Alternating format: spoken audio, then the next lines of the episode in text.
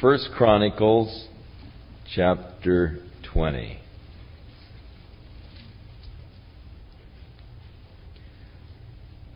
And it came to pass after the year was expired and the time that the kings go out to battle, Joab led forth the power of the army.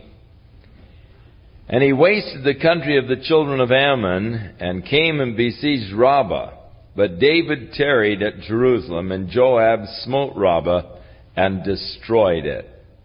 And David took the crown of their king from off his head and found it to weigh a talent of gold, and there were precious stones in it, and it was set upon David's head, and he brought also exceeding much spoil out of the city, and he brought out the people that were in it, and cut them with saws, and with harrows of iron, and with axes. Even so dealt David with all the cities of the children of Ammon, and David and all the people returned to Jerusalem. Now there is seemingly a discrepancy in the story here. Uh, first of all, the time of the year when they went out to war. There were times of the year which were uh, better for fighting than other times of the year, and so they just had times. This is the time to go to war. Um, they they had appointed times for warfare. We just fight all the time, but uh, in, in those days there were just certain periods uh, you know, they get the crops all in, everything is all set. Now let's go out and fight for a while, uh, you know, before the spring planting. And so the times for the war. Now, the seeming discrepancy is that Joab went out against the Ammonites, fought and uh, defeated the city of Rabbah, and uh, David stayed in Jerusalem, but then we have David returning to Jerusalem with the uh, crown, uh, and the jewels of the crown upon his head. So we go back to uh, Samuel for clarification, and we find in the book of Samuel that it gives us just a little fuller insight on this story.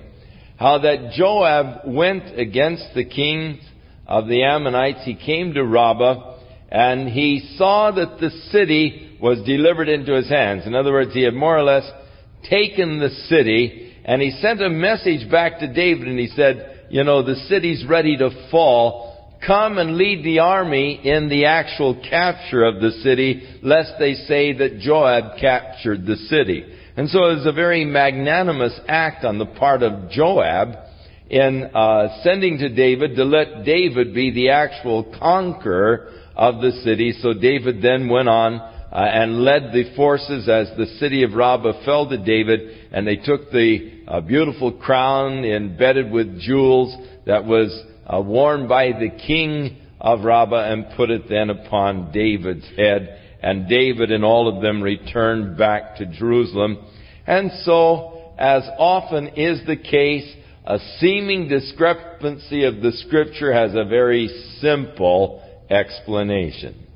Uh, it is interesting how that so many people get all upset because, you know, they imagine there to be these contradictions in the scripture and all, and they point out these things, but yet if you dig a little bit, you'll usually find an extremely simple explanation for the apparent difficulties that people are always finding in the scripture. And this, of course, as I say, is, uh, is really, uh, told about in 2 Samuel chapter 12, and the story is amplified a little bit more so we find out exactly what did happen. Now, in uh, verses 4 through 8, we have the final uh, conquest of David over the Philistines and the uh, slaying of some more of the giants, uh, no doubt relatives to Goliath and uh, the one with uh, the 24 fingers and toes, uh, that is six on each hand and six on each foot.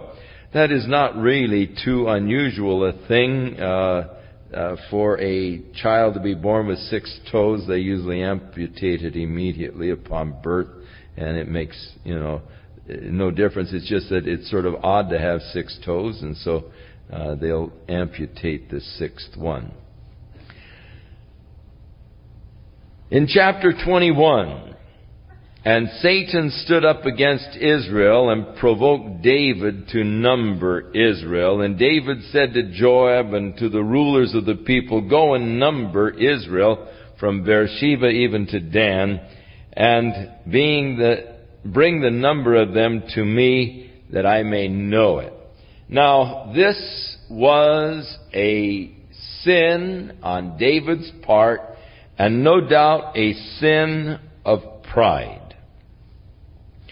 David, as I said, this is a record of the final conquest of David uh, in chapter uh, 20.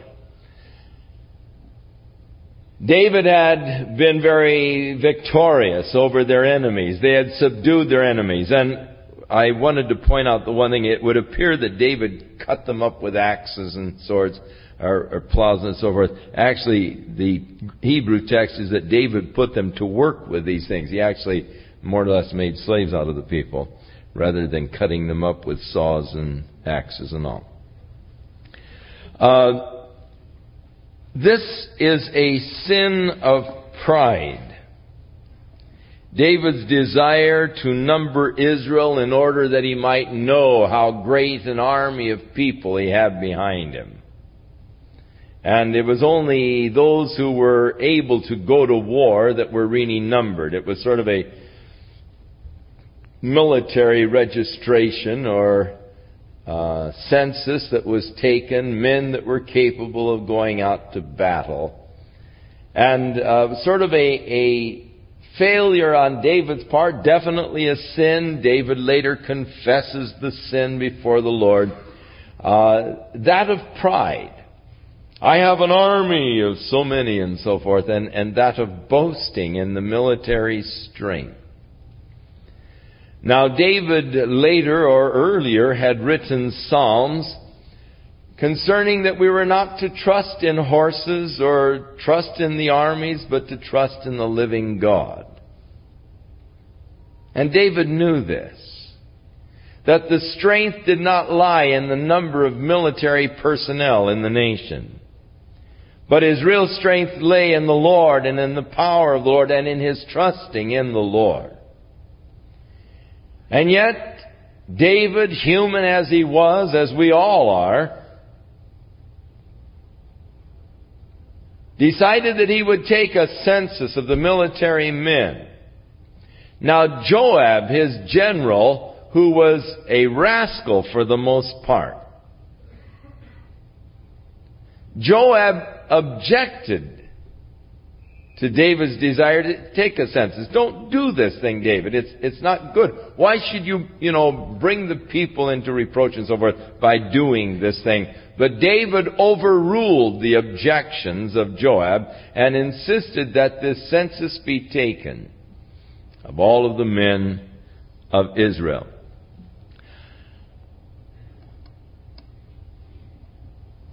And so they brought to David the number, and there were one million, a hundred thousand from the tribes of Israel, four hundred and seventy thousand from the tribe of Judah, but Joab did not count the tribes of Levi and Benjamin among them, because he actually uh, detested the order that David had given to number them.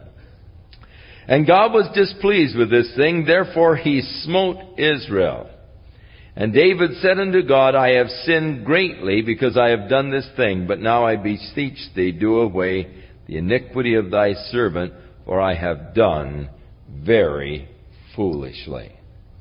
So after having insisted, overruling Joab,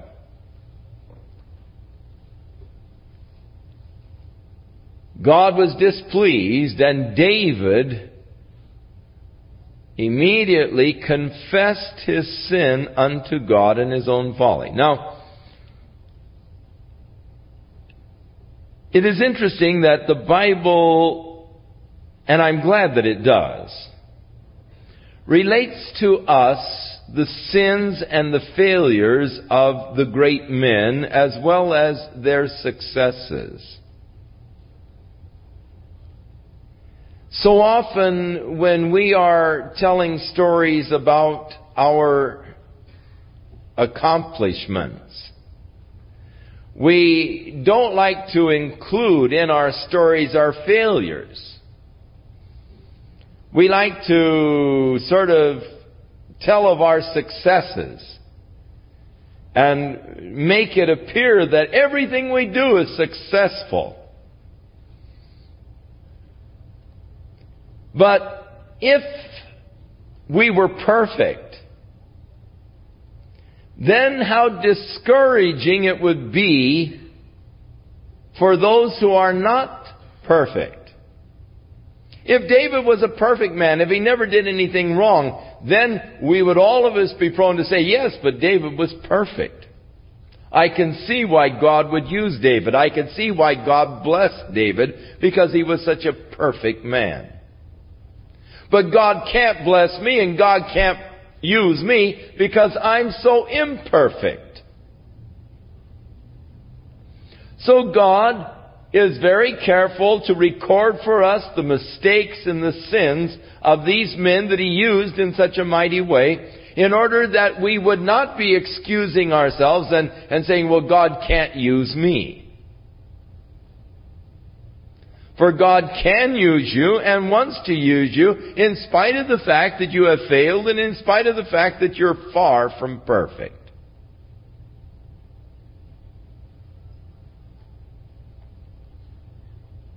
Abraham, the man of faith, had great lapses of faith.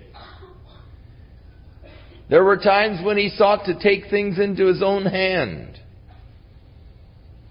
deceiving the kings concerning Sarah and his relationship. She's my sister. He didn't trust in the Lord to be able to preserve him from uh, Abimelech or from the Pharaoh.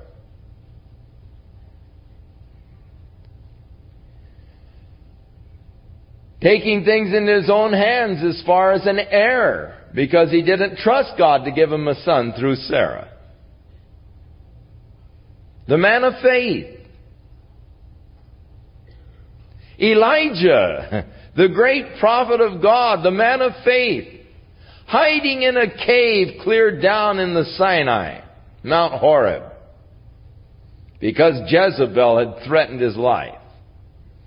Here's the guy that had upset all the prophets of Baal, took them down to the river and wiped them out, and now he's running because some woman has threatened to get him. And so the Bible records this for us so that you'll know that though Elijah was a man of great dynamic power, great faith, a prophet of God, yet he had these times where he ran and failed and was fearful and the whole thing in order that, as James said, Elijah was a man of like passions, even like you and me, and yet he prayed and it rained not for the space of three years. Now he, he wasn't some super saint. He wasn't some Clark Kent. He was a plain, ordinary person, just like you and me. And yet God was able to use him because God uses plain, ordinary people. And God uses people who make mistakes, and God uses people who fail, and God uses people who sin. Because sin was not the chief characteristic of David's life. Righteousness was the chief characteristic of his life, though he did sin. Now, it is possible for us to love the Lord, to be living for the Lord, to serve the Lord, and still be guilty of sin. David was such a man. He loved the Lord. Now, as soon as he realized God's displeasure, and though he had been warned by Joab, don't do this thing. as soon as he, as it was brought to his attention, this has displeased God, David repented. He confessed. And that's what sets David apart. So many times when we are faced with our guilt, we try to justify it. We try to give the explanations. Well, I did it because. We're so often like Adam. Well, Lord, the woman that you gave me to be my wife. She did tempt me and I did eat. And, and I'm trying to explain to God my reason for doing it rather than just confess and say, God, I sinned. I was wrong. Now, God doesn't want an explanation. God doesn't want you to justify your position. All God wants you to do is confess it so He can forgive it. As soon as you confess, then God has the grounds for forgiveness. And that's what he's seeking, just a confession of guilt. And so David confessed his sin. He said, Lord, I've done foolishly in doing this thing. And, and David recognized and acknowledged his sin before God. That ugly, horrible sin of pride that all of us find so difficult to deal with in our own lives.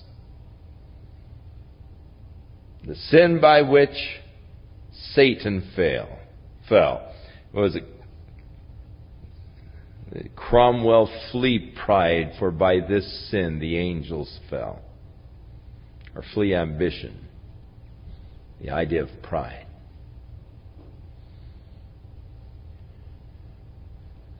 Thus David was called a man after God's own heart. Because he was a man when he realized his guilt was willing to confess and seek the forgiveness of his sin. So the Lord spoke to Gad the prophet and said to him, Go to David and tell him that he has three choices. Either three months of famine in the land, or three years rather, of famine in the land, or three months to be destroyed before your enemies, while the sword of your enemies overtake you, or three days of the sword of the Lord. Even the pestilence in the land, and the angel of the Lord destroying throughout all the coasts of Israel. Now the prophet said to David, Advise me what I'm to tell the Lord who sent me to you. And so David said, I choose to throw myself on the mercy of God. I'll take the three days of God's pestilence in the land because I know He's merciful. My enemies, no way. I know that they're not merciful. If I'm delivered into their hands for three months, that'll be it. So I'll take the three days for I know that God is merciful. And so the angel of the Lord went throughout the land of Israel, beginning to slay the men. And 70,000 of them fell by the pestilence in the three days. And the angel of the Lord came to Jerusalem to destroy it. And David saw the angel of the Lord with a drawn sword. Now, this must have been really something for David. He saw it there in the sky. The angel of the Lord with a drawn sword. It must, sword, it must have been a, a very frightening experience to say the least. And David lifted up his voice and he cried unto the Lord, the angel of the Lord, who was standing there between the heaven and the earth, having the sword that was drawn, stretched out over Jerusalem. And David said, Hey, you know, I'm the one that sinned. Not these innocent people. Don't destroy them.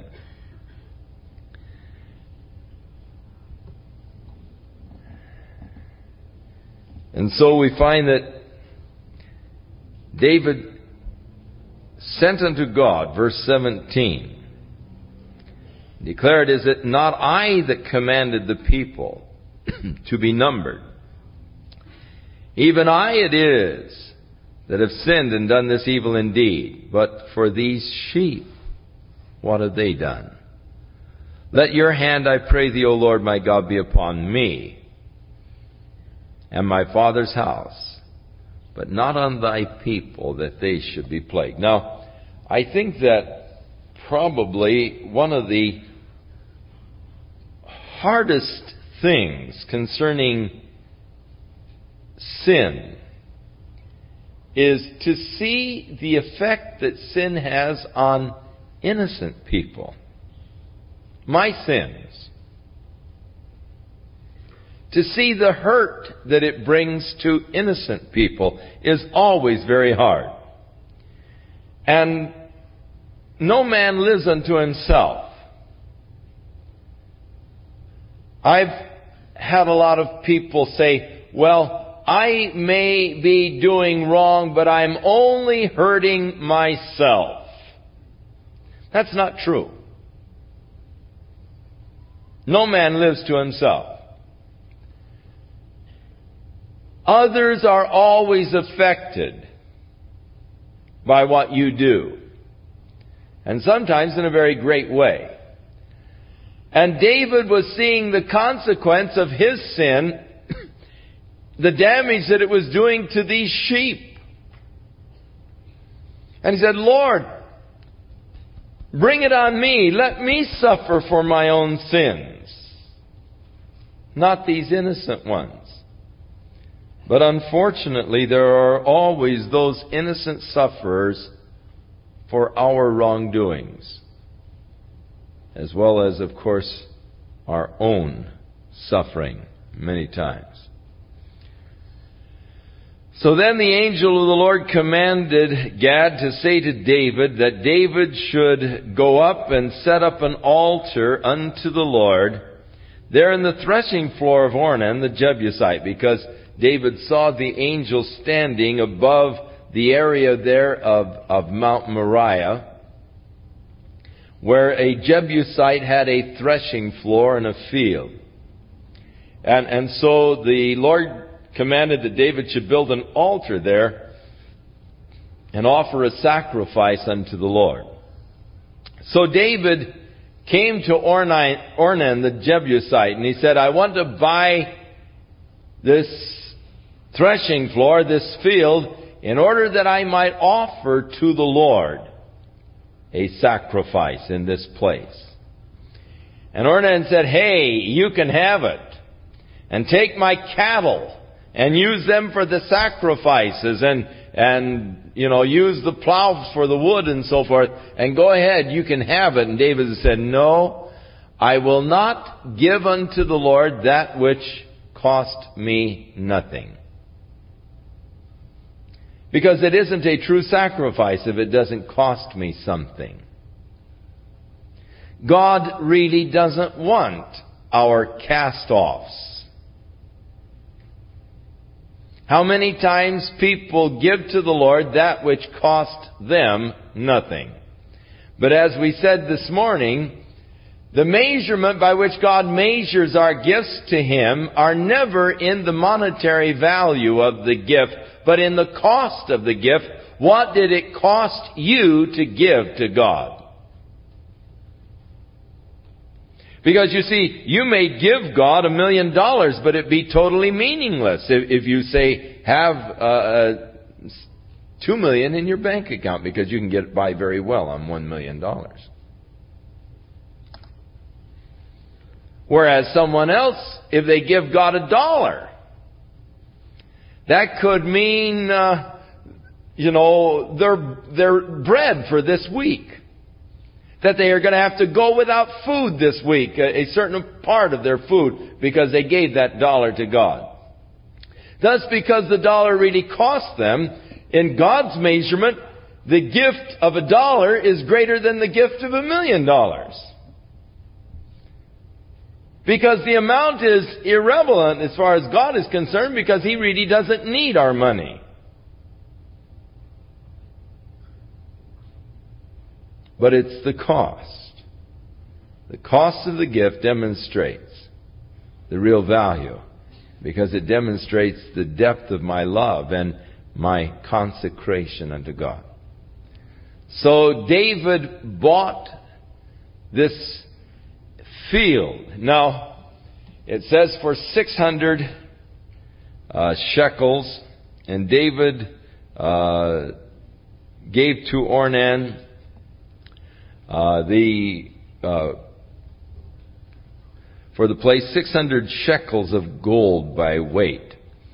Now again, the Bible critics have found another error in the Bible.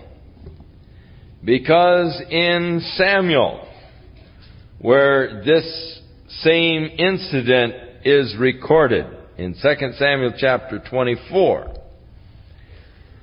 it says that David gave him 50 shekels of gold. And now here it says 600 shekels of gold. And thus the Bible contradicts itself and thus the Bible could not be the Word of God if it contradicts itself, and thus there is no reason to believe the Bible and so forth. And this is one of the supposed contradictions that those who are looking for problems in the Bible always find. But as I said, these contradictions usually have a very simple explanation, and the study of the Hebrew text will help you in the explanation of this particular problem, because in the Hebrew, we are told the Hebrew word used where he bought the, the, the, threshing floor is, is one word in Hebrew. Here the word is magnum, which means the whole area around. He bought the whole field. Now he paid 50 shekels of gold for the threshing floor, and then he gave him 600 shekels for the whole field that was around the place, because he bought the whole thing, because he decided that he was going to build a temple for God here. So there's really no contradiction at all. He made two separate purchases. One of the threshing floor and then one of the place. And the word place, uh, being the Hebrew word magom, he bought the whole place for 600 shekels of gold and 50 shekels of gold for the threshing floor. Another contradiction dissolves and the Bible still stands. Aren't you glad?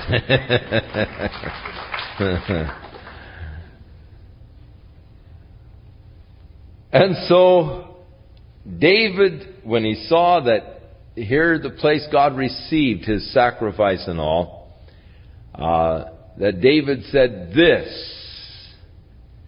is the house of the Lord God, and this is the altar of the burnt offering for Israel.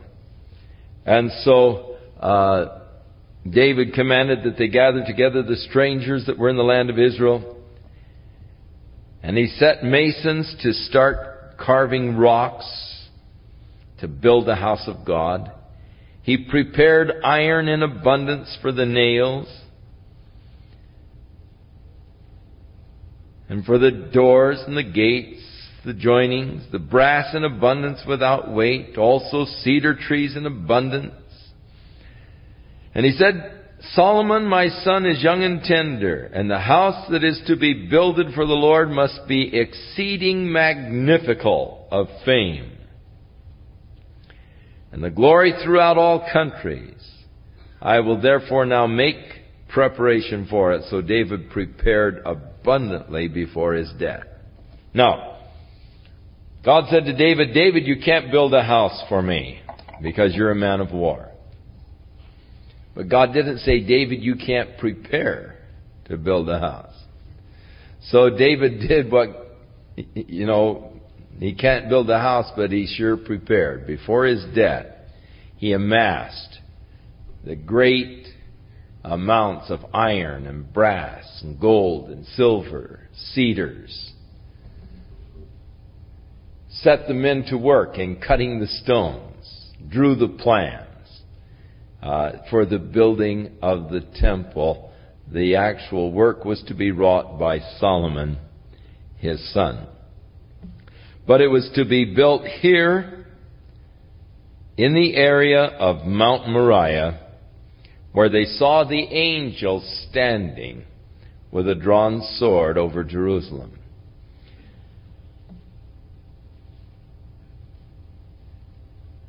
The place of the building of the temple is declared to be Mount Moriah in Second Chronicles, as we are told, and so Solomon built the temple on Mount Moriah and the parcel of ground that David had purchased from Ornan. And Mount Moriah is remembered by us because it was at Mount Moriah that Abraham brought Isaac to offer him as a sacrifice unto the Lord. And so it was significant that uh, God led Abram to a mountain that he would show him, he said, and it happened to be Mount Moriah, three days' journey from Hebron, uh, and, uh, or the area of Beersheba uh, where Abraham was at the time that God commanded him to offer his son. And Mount Moriah became the place of sacrifices where the nation of Israel then offered their sacrifices unto God. David said, This is the house of the Lord. This is a place for the altar of God. And it was there on Mount Moriah. Now it is at the top of Mount Moriah, for the place of the temple was actually on the side, not on the top of the mountain. Three blocks perhaps from the top of the mount. It was on the top of Mount Moriah, the area of Golgotha, or Calvary. So the place of the altar of God, the place of sacrifices, and there is, of course, where Jesus Christ was sacrificed for our sins, at the top of Mount Moriah. And so, uh, this particular place David purchased, and uh, there they built the temple unto the Lord. Now, as we get into chapter uh, 22.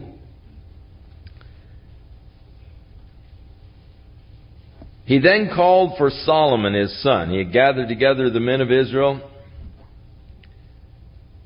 And he called Solomon his son and he charged him to build a house for the Lord God of Israel. And David said to Solomon, verse 7, My son, as for me, it was in my mind to build a house unto the name of the Lord my God. But the word of the Lord came to me saying, Thou hast shed blood abundantly, and you have made great wars, and thou shalt not build a house unto my name, because thou hast shed much blood upon the earth in my sight. Behold, a son shall be born to thee, whom shall be a man of rest, and I will give him rest from all of the enemies round about. And for his name shall be Solomon, and I will give peace and quietness unto Israel in his days, and he shall build a house for my name, and he shall be my son, and I will be his father, and I will establish the throne of his kingdom over Israel forever. And now, my son, the Lord be with thee, and prosper thou, and build the house of the Lord thy God as he has said of thee. Only the Lord give thee wisdom and understanding, and give thee charge concerning Israel, that you may keep the law of the Lord your God, then shalt thou prosper if you take heed to fulfill the statutes and the judgments which the Lord charged Moses with concerning Israel. Be strong, be of good courage, dread not, nor be dismayed. Now, David had his admirable points, but David also had his weak points, and David, for the most part, was a poor father.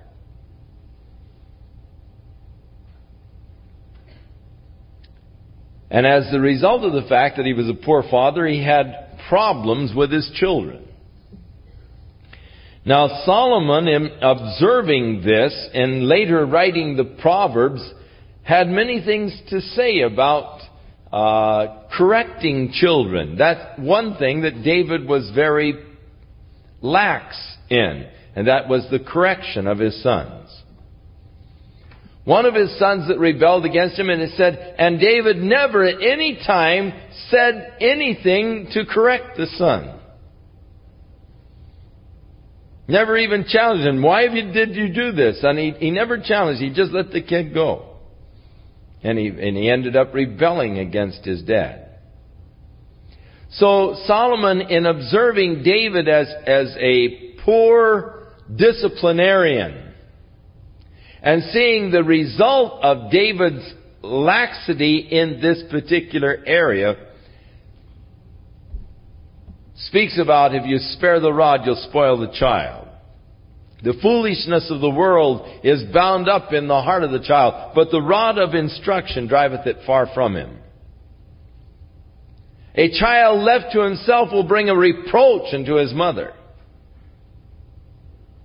And so uh, Solomon had a lot of things uh, uh, to say concerning the discipline of children because he saw where David lacked in the discipline, but where David for the most part was a poor father in his failure in the disciplining of his sons. Yet, in this particular case, David shines.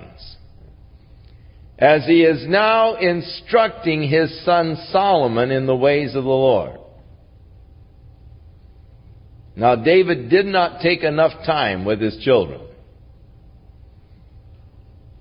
But now in his old age, as he has got to turn the reins of the government over to his son, and this tremendous task of building this uh, temple unto the Lord, he he gives to Solomon the best advice that any father could ever pass on to his son.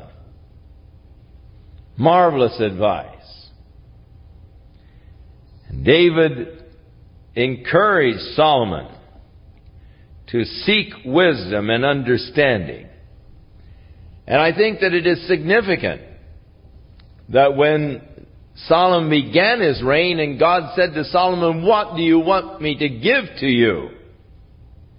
No doubt remembering the advice of his father David, seek wisdom and understanding, Solomon said, Grant unto thy servant that I might have wisdom and understanding that I might be able to rule over this thy great people. That's exactly what David told Solomon to seek. And when Solomon prayed unto the Lord and desired that he might receive the wisdom and understanding, God was pleased with the request of Solomon and said, I, because you did not ask for fame or riches, but for wisdom and understanding, I will not only give you what you asked, but I'm going to give you what you didn't ask for. I'm going to give you great wealth and fame and so forth so that your fame will spread throughout all the world. So Solomon was no doubt remembering these sagacious words of his father to seek wisdom and understanding. And then David said, and walk in the statutes and the judgments and the commandments of the Lord, in order that you may be prosperous. Now, in the first psalm, David links prosperity with the keeping of the law of God. And many places in the scriptures, these things are, are linked together. When Moses turned over the reins to Joshua, he commanded him to Meditate into the, into the law and into the commandments, and thus shalt thou make thy way prosperous, and thus shalt thou have good success.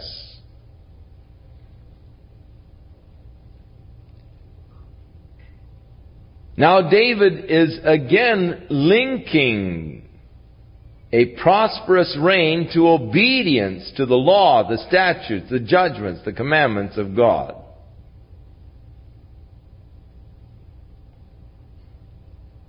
In other words, the law is God's rules for a happy, prosperous life. You see, there are spiritual rules that govern in the universe, are spiritual laws, even as there are physical laws that govern in the universe in which we live. Now, we are very conscious of the physical laws. You're all sitting in your chairs instead of floating in the room because there's a law of gravity. And it, it, it's the attraction of masses. And, and thus we know that the law of gravity exists. Now just why masses attract, we may not know. I don't know why there is uh, a, a, a attraction of masses and a pull of masses according to the size of the mass. I don't understand mc squared, but I know that it's there. I know that it exists, and I live by the law. Now, I don't, knowing and understanding the law, I don't go out and defy the law of gravity because I know that that will bring problems too. I don't test to see if the law is still working day by day. Nor do I defy it because I can't understand how it works. Well, I don't understand how gravity works. I'm going to jump off this building because I just don't understand how it works. I don't see why I have to obey it, why I have to do it if I can't understand it. If I defy the law, I'm going to suffer. Whether I understand it or not. It's still going to operate. There is the law of magnetism. There is the law of electricity. And there are certain natural laws that govern our universe. And we are aware of them. We learn to use them. We learn to abide by them and respect them. Now, in the same token, there are certain spiritual laws that govern in the spiritual world and in the spiritual universe, and though you still may not understand them, how they operate, yet they do operate, and it's wise that you learn to live by them. Respect them. And of course, you can use them for great advantage.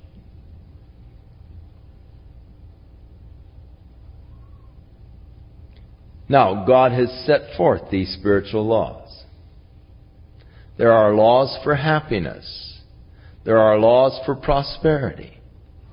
There are laws for many things that do govern our lives, and God has set them forth. Now, I can't understand how they work. That doesn't keep them from working.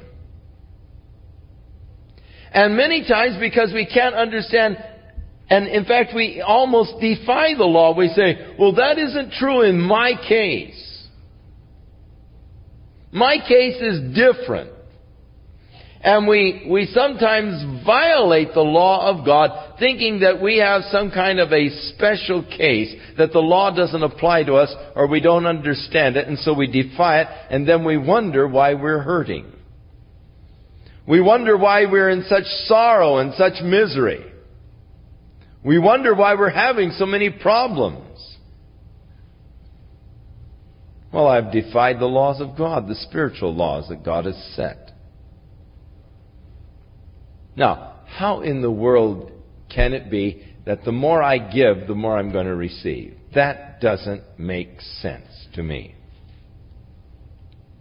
And yet, that's what the Bible declares. Give, and it shall be given unto you, measured out, pressed down, running over, shall men give into your bosom.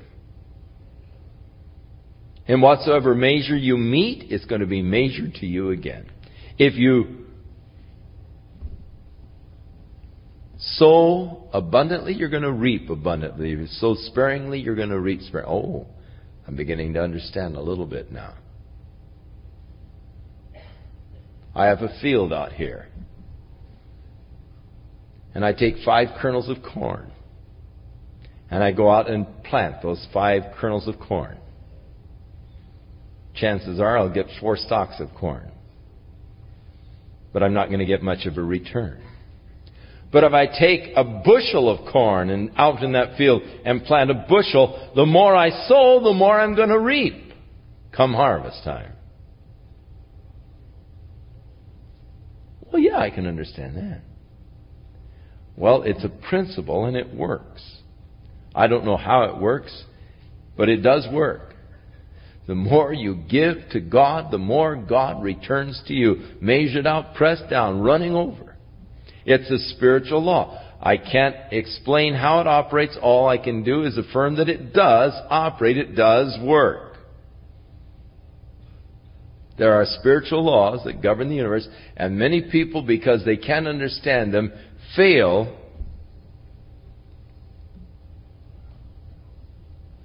to use them, and thus lack the benefits. Now, what if you said, I am not going to use any electrical appliance until I fully understand the laws of electricity? I want to know why these positive charged currents and so forth can bring power and, you know, the alternating currents and so forth. And, and I want to know whether or not electricity runs through the wire, around the wire, or how it's transmitted. And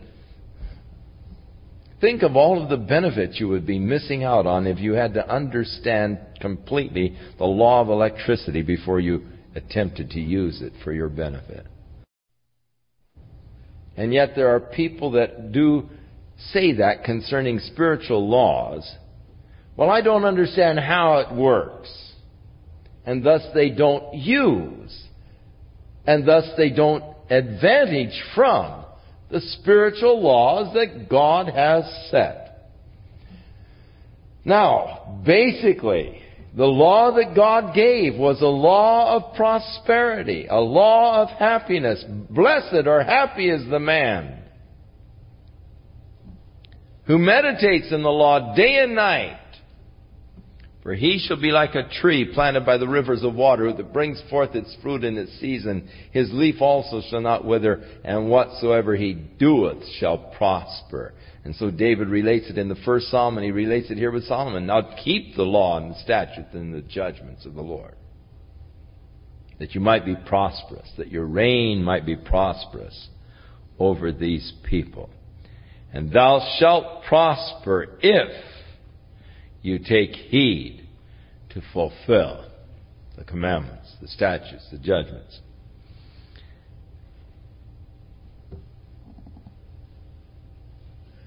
Now be of good courage. Dread not. Don't be dismayed. Now behold, in my trouble, I've prepared for the house of the Lord a hundred thousand talents of gold and a million talents of silver and of brass and iron without weight and the timbers Moreover, there are workmen with thee in abundance, the hewers and the workers with stone and timber, all manner of skillful men for every manner of work. And of the gold and silver, the brass, the iron, there is no measuring of it. Arise therefore and be doing, and the Lord be with thee. And that's usually the, the way the work of God is done. Arise and get going, and the Lord be with thee. David also commanded all of the princes of Israel to help Solomon, saying, Is not the Lord your God with you? And hath he not given you rest on every side? For he hath given the inhabitants of the land in my hand, and the land subdued before the Lord and before his people. Now set your heart and your soul to seek the Lord your God. Arise therefore and build the sanctuary of the Lord God to bring the ark of the covenant of the Lord, the holy vessels of God from the house that is to be built in the name of the Lord. And so David, when he was old, made Solomon his son king over his, over Israel. Now, David then began to set forth the order of the priesthood, the Levitical priesthood. Now, David here demonstrates that not only is he a powerful king, a leader, but he's also an excellent administrator. And of course, David uh, had great personal wealth, and he had hundreds of servants that they all had to be fed, and so, you know, he had to administrate uh, the in very many areas, and David was just a very adept, adequate administrator also. And as we get into chapter uh, 23, we find how David uh, set up the priesthood uh, and and the first thing that he, he established uh, he gathered together all the princes of Israel, the priests of the Levites. Now the Levites were numbered from the age of 30 years and up, and their number by their uh, polls, man by man, was 38,000, of which 24,000 were set forward in the work of the house of the Lord, and 6,000 were officers and judges, and 4,000 were porters, and 4,000 praised the Lord with the instruments which David said, I made to praise therewith. Now, David was an inventor. He invented instruments. He was a musician. Uh, our first look at David practically was when he was brought to play the harp before Saul. He was a skilled musician. Uh, he wrote a lot of songs. Uh, he uh, had an artistic side to his character and nature. Uh, and yet he was an administrator. He was a king. He was a tremendous warrior. He was just a man with really well-rounded talents. And um, so uh, we see his, first of all, setting out. Now, 24,000 priests. Uh, that's more priests than, than what you need for a service. And so, David set up orders for the priesthood so that you would serve for maybe two weeks out of a year. Now that was a pretty good, good job. You work for two weeks and then the rest of the time you're on your own. And so they would come, they, the, the Levites lived throughout the land and there were certain cities for the Levites, but in their appointed and they would, they, they set up the uh, order, and then they drew lots as who would be the first, the second, and third, and so forth. And so at your appointed order, you would come and you would fulfill the duties of the priest in the temple for a period of a couple of weeks, and then you'd go back to your family and, and to your home and to your fields and so forth, and you would take care of your own affairs. And uh, so uh, in the New Testament, this, this order that David established continued on up until the time of Christ for uh, Zechariah, the priest, because he was of the order of Abia, had come according to his course to minister there in the temple, and it was his duty to offer the incense at the time of the sacrifice. And while he was offering this incense before the Lord is when the angel Gabriel appeared and told him that his wife Elizabeth was going to have a son, name him John, and he is going to be the forerunner of the Messiah. So that's still following the the order that David had established of the priesthood where they had their turns, they would come in and fulfill their obligation. So the priesthood fell in, in different orders. Those that actually ministered in the temple. Actually, those who were charged with the building of the temple. Now you see, in the old times of the tent in the wilderness, they had the porters, the guys who, whenever they, they would move, would have to break down the thing. Certain guys would break down the tent, fold it up, put it in packages and so forth. And then guys who were priests to carry the thing.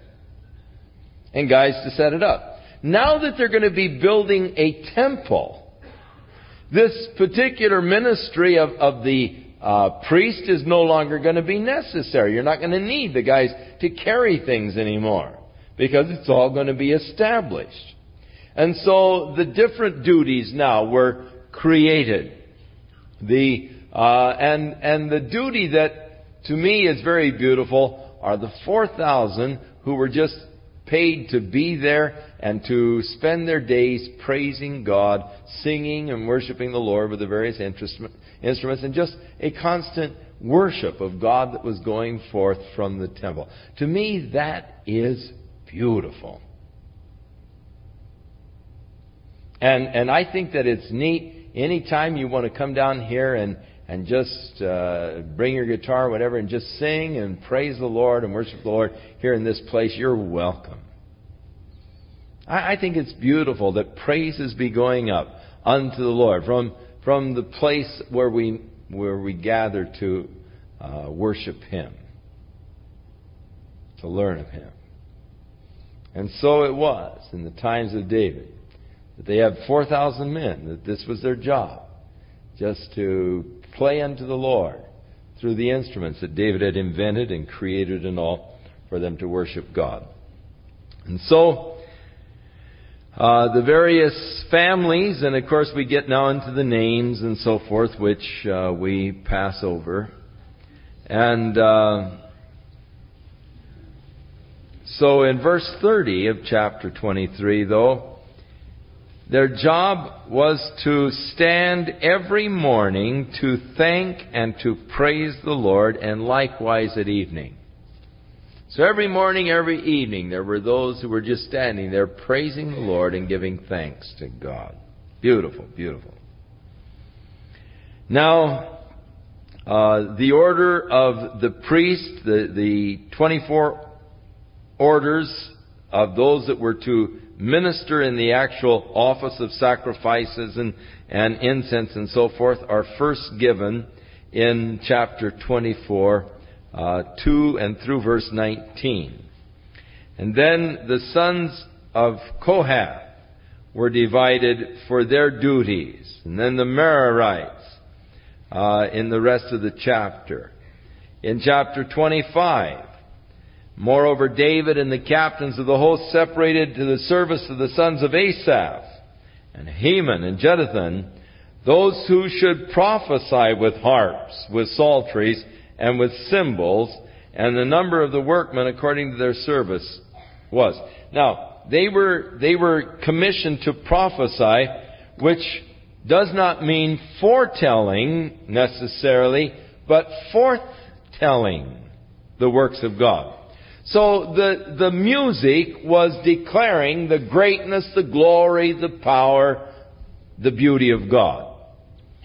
So you that are musicians, think about that when you uh, go to uh, uh, write your music. Let it express the greatness, the glory, the power of God.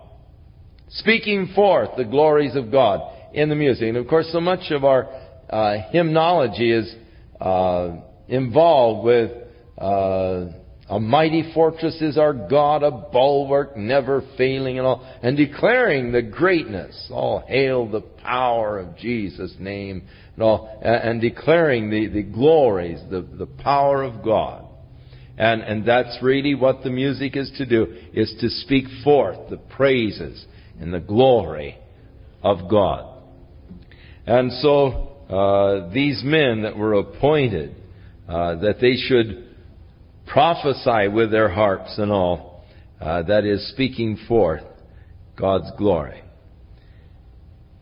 Now, verse 6 And all of these were under the hands of the fathers, or for, for, for song in the house of the Lord, with the cymbals, the psalteries, the harps, for the service of the house of God, according to the king's order to Asaph and all. So the number of them with their brethren that were instructed in the songs of the Lord, even all that were cunning, was 288. Musicians that were cunning and used their instruments in praising the Lord. And then they cast the lots uh, into again 24 orders.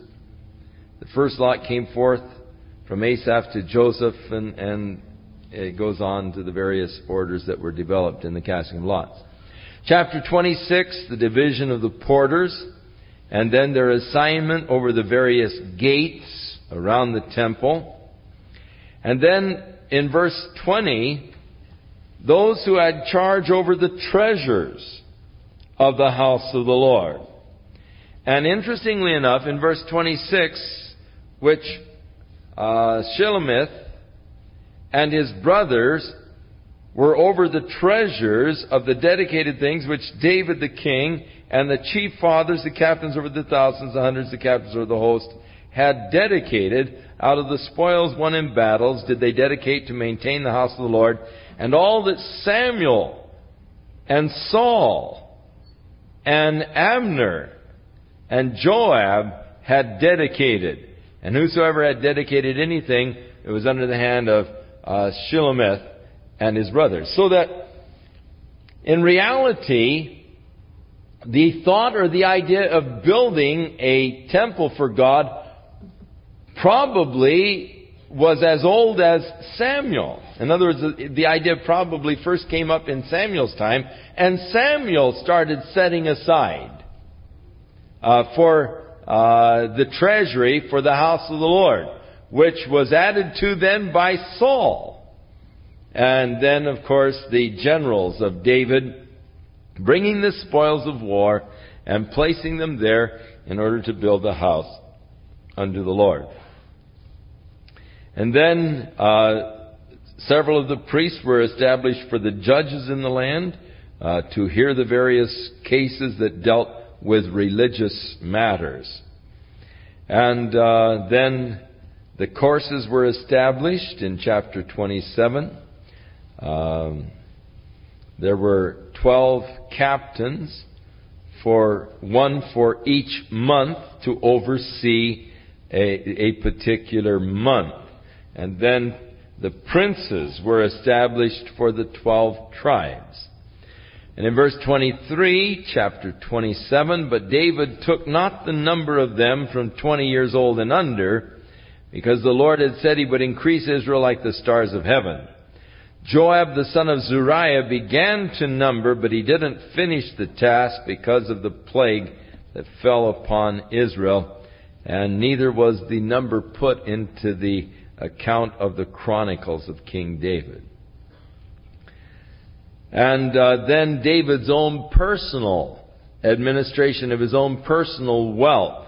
It speaks of the the man that he set over his own treasury, over the storehouses of the fields of the cities, the men that were in charge of the work in the field, the, the uh, tilling of the ground and so forth, the man that was over his vineyards, and the man who was over the increase of the vineyards with the wine cellars, uh, the one who was over the olive trees and the fig trees, and the one who was over the cellars of oil, and uh, the, another one over the herds uh, that fed in the plains of Sharon, another one that was over the herds that fed in the valleys, and over the camels. And so David had all of these vast things to take care of, and he, he was no doubt a super administrator also. And Ahithophel was the king's counselor with Hushai the Archite, who was the king's companion. And after Ahithophel was Jehoiada, and uh, Joab, of course, was the general of the army. Now in chapter 28, David assembled all of the princes of Israel, the princes of the tribes, the captains of the companies, ministered to the king by their course, the captains over the thousands, the captains over the hundreds, the stewards, all their substance, and the possessions of the king and the mighty men. So there's a big congregation of important people. Then David the king stood up upon his feet and said, Hear me, my brethren, my people. As for me, I had in my heart to build a house of rest for the ark of the covenant of the Lord and for the footstool of our God, and am made ready for the building. But God said unto me, You shall not build a house for my name, because you have been a man of war and you have shed blood.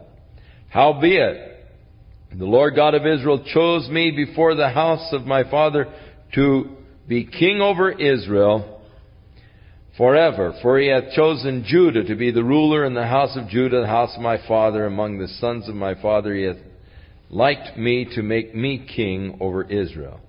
And of all of my sons, for the Lord hath given me many sons, he hath chosen Solomon my son to sit on the throne of the kingdom of the Lord over Israel. And he said unto me, Solomon thy son shall build my house and my courts, for I have chosen him to be my son, and I will be his father.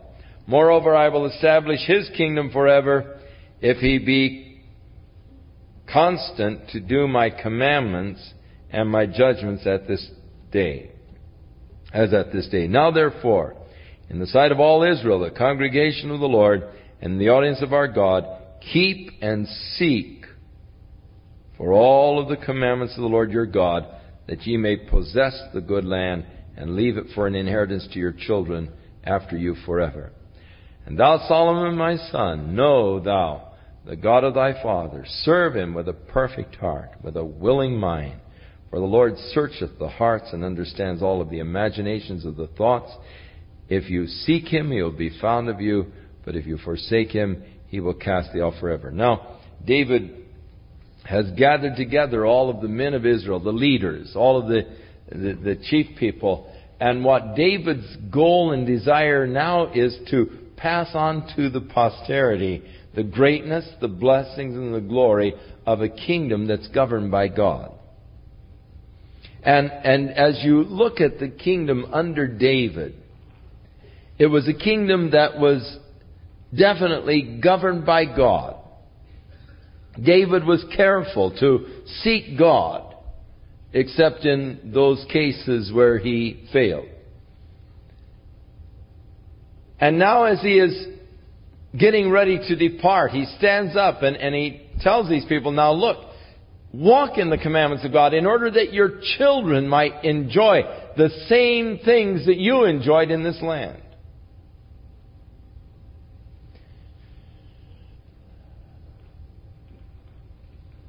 It isn't enough that we enjoy the blessings of freedom and a free society. It should actually be our purpose and goal to pass on to our children the same kind of benefits that we have enjoyed. But when I think now of my grandchildren growing up in this present world, in my heart I cringe. I wonder what kind of a world are they growing up in? As beautiful as Hawaii is, it is being so corrupted and polluted by man that paradise has many flaws. You read in the paper, don't go in this area, stay out of this area.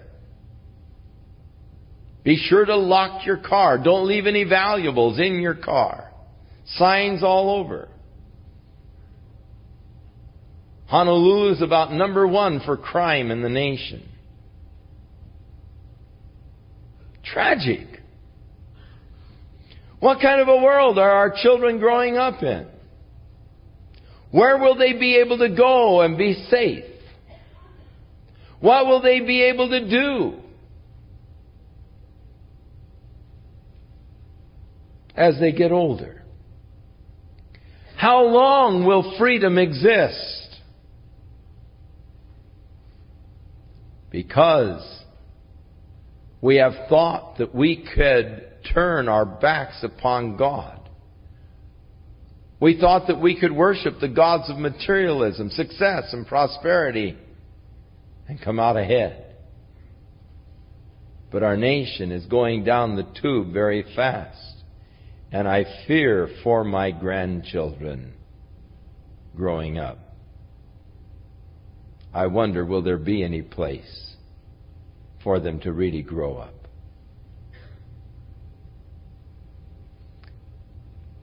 It isn't enough that I have enjoyed the freedoms It is my desire that they should also enjoy the same kind of blessings. But we have been so totally corrupted by the movie industry. And it is getting worse every day. Because of the impressionable minds of people, they do what they see done. And the movie industry has introduced practically every type and form of evil and immorality that the minds of man can imagine. And they have corrupted our society. People follow after the patterns that they see. And I fear for the future.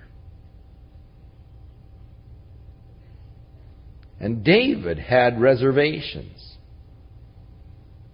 He knew that the secret of success was their relationship with God, and thus he is encouraging them to maintain that relationship with God, that their children might enjoy these things that you have enjoyed.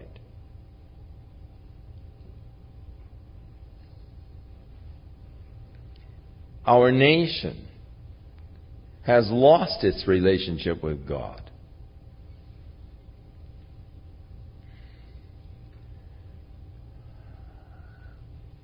I don't know if it's too late or not. I don't know if a change of administration at this point is enough. It would appear that maybe we, we've we're already gone beyond the point of no return. Many, many leaders are saying so. But those that are saying so usually, again, don't take God into account. But I will say this apart from a tremendous spiritual revival just really changing this nation, we are through. There's no hope. And that's the thing that concerns me. My grandchildren growing up in a totalitarian society without the same blessings of freedom that I've been able to enjoy. That's what hurts. But I'm praying for that revival. I want to see God move once more across this nation. I would oh, be so thrilled if God would move every godless judge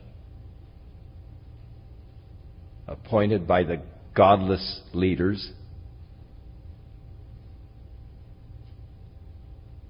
and every legislator out of office and that again we would have righteous men leading our nation. That's the only hope, but I don't see how it can be accomplished. But God can do what I can't see. Now, what can I do? The only thing I can really do is pray. And the scripture commands me to pray for those that are in authority over us. But I, I really am, this thing really troubles me, troubles me deeply. I, I really get emotional and moved when I, when I look at the condition of the nation today and I see where we are.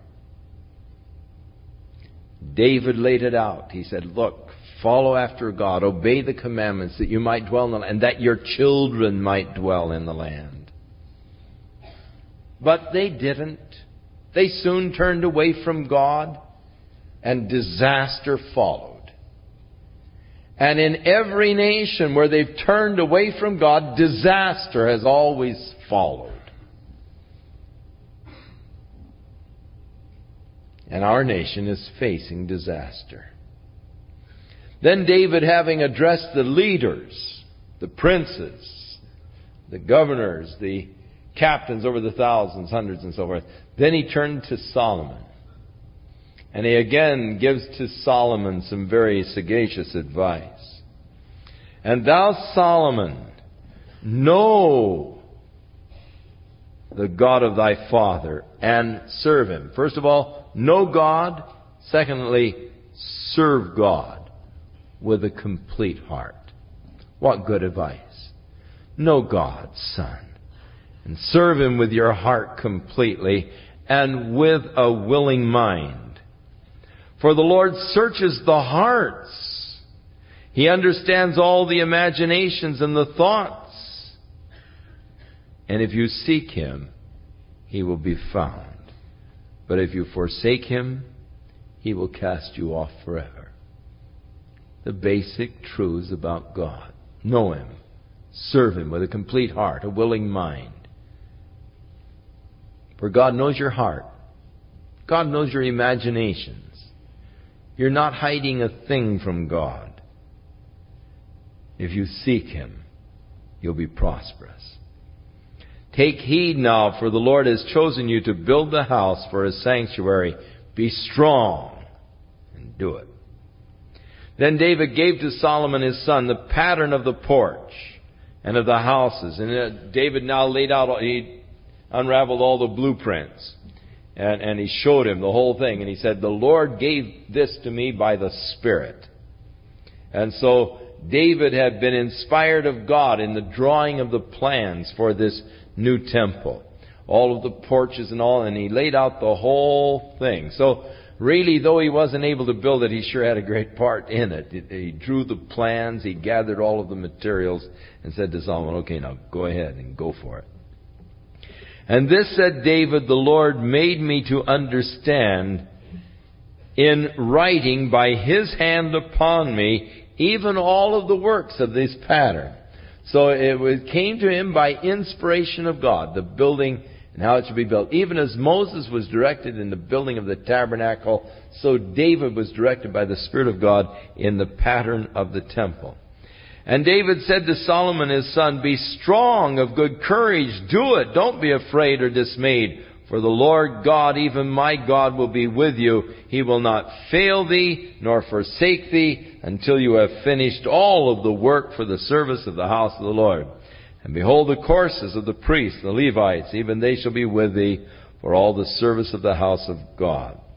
All manner of workmanship, willing, skillful men, for any manner of service. Also the princes of the people will be holy at your commandment.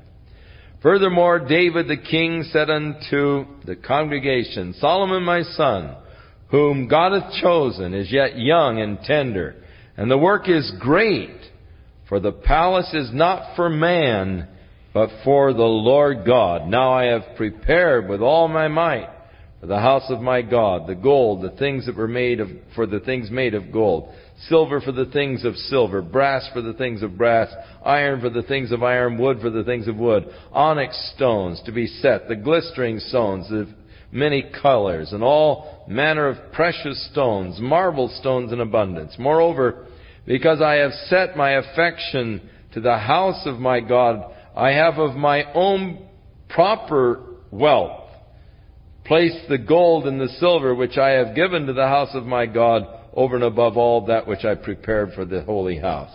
Even 3,000 talents of gold, the gold of Ophir, and the 7,000 talents of refined silver to overlay the walls of the houses. And the gold for the things of gold, the silver for the things of silver. And to them, and he said, and who then is willing to consecrate his service this day to the Lord? So David is is, has told of his own commitment, and now he's challenging them for a commitment of giving to God. This is what I have done. This is what I propose to do. Now, who of you are willing to offer your service unto the Lord? And the chief of the fathers, the priests, the tribes of Israel, the captains of the thousands, hundreds, the rulers, the king's work, offered willingly and they gave for the service of the house of God of gold 5,000 talents, 10,000 drams, and of silver 10,000 talents, brass 18,000, and 100,000 talents of iron. And they all with whom precious stones were found, gave them to the treasure of the house of the Lord by the hand of Jehiel the Gershonite. And the people rejoiced, for they offered willingly, because uh, with a perfect heart they offered willingly to the Lord. And David the king also received with great joy. So, how are we to give with, to God just this way? We are to give with a willing heart, with a complete heart, and we are to give with rejoicing. Give what you can, give with a free, rejoicing heart. Now, God doesn't want you to give to Him out of pressure. God doesn't want you to give to Him uh, because you're, you're being forced or constrained to do it. Because God never wants you to gripe over what you gave to Him. What an insult to God. For a person to turn around and gripe over what they gave. Complain about what they gave. That would be horrible. God never wants that to happen. Therefore, He always wants your gift to come from your own heart. That which you purposed in your own heart to give to God willingly. That which you can give cheerfully, give. That which you can't give cheerfully, don't give. If you can't do it with a cheerful, willing heart, then don't do it at all.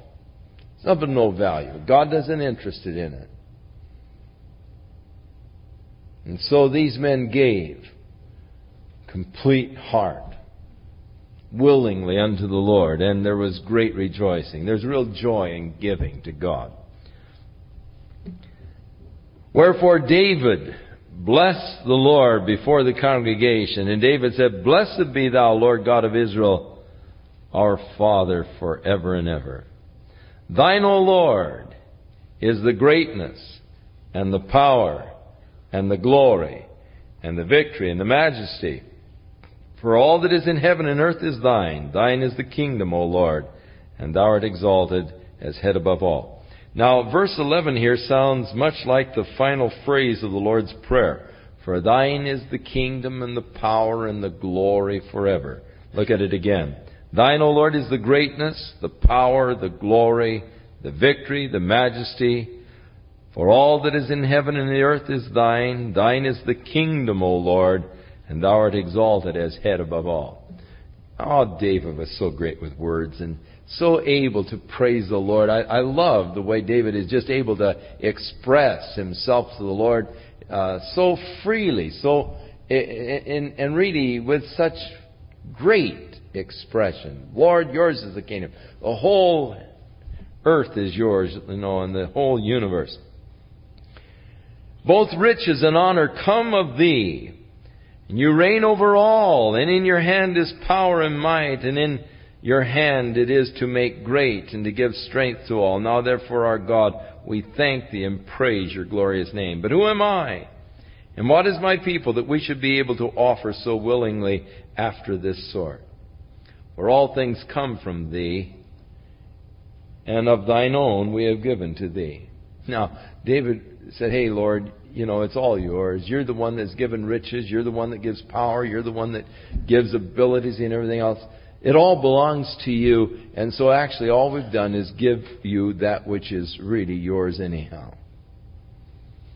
Now, we need to see ourselves as, as just stewards over God's things. God set man upon the earth to sort of tend the garden. Man sought to rule over the garden.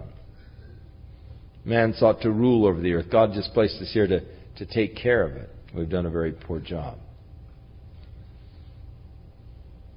Greed got in the way.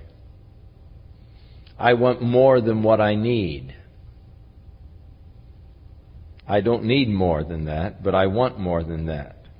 And so I'm always striving to get more than I really need myself, and thus we dip deeper into the resources of the earth. And rather than just keeping them and preserving them, we use them up for our own greed. And thus we have we've destroyed so many of the ecological uh, balances in nature. because of our greed. Lord, it all belongs to you. We were just taking care of it. We have done a bad job. We're only giving you back, Lord, that which is really yours to begin with. You never really give God anything. Who am I that I'm able to do this for you, Lord? You know, who am I, Lord, that I could give to you? To me, giving is one of the most tremendous privileges that God has allowed us. That I could give to God. Really, God doesn't need anything I have. But He allows me to give to Him anyhow. And He blesses me for giving to Him. Not because He needs it, but because I need the blessings. So He allows me the privilege of giving to Him, and then He pays me dividends. God is so good. For we are strangers before thee, sojourners, and so were all of our fathers. All our days on the earth are as a shadow. There is none that is abiding. None that is abiding. There are some today who are so much into positive confession, they're beginning to claim now they're not going to die. David said there are none that are abiding. We're all sojourners. Our life is like a shadow. O Lord our God, all this store that we've prepared to build thee a house for thy holy name comes from your hand. It is all your own. I know also, my God, that you try the heart and you have pleasure in uprightness. As for me, in the uprightness of my heart, I have willingly offered all these things. And now I have seen with joy thy people, which are present here to offer willingly unto thee. Lord, you know that what I gave, you know my heart. You know, Lord, I gave it to you out of the uprightness of my heart willingly to do. And now I have the joy of seeing all these people do the same thing. O Lord, God of Abraham, Isaac, and of Israel our father, keep this forever in the imagination of the thoughts of the heart of thy people, and prepare their heart unto thee. And give unto Solomon my son a complete heart to keep thy commandments and thy testimonies and thy statutes, and to do all these things, and to build the palace for which I have made provision.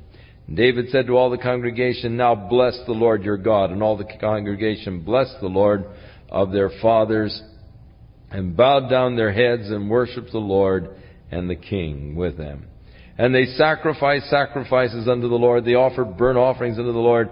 And on the morrow, the day after, even a thousand bullocks, a thousand rams, a thousand lambs with their drink offerings and sacrifices in abundance for all of Israel. They did eat and drink before the Lord on that day with great gladness.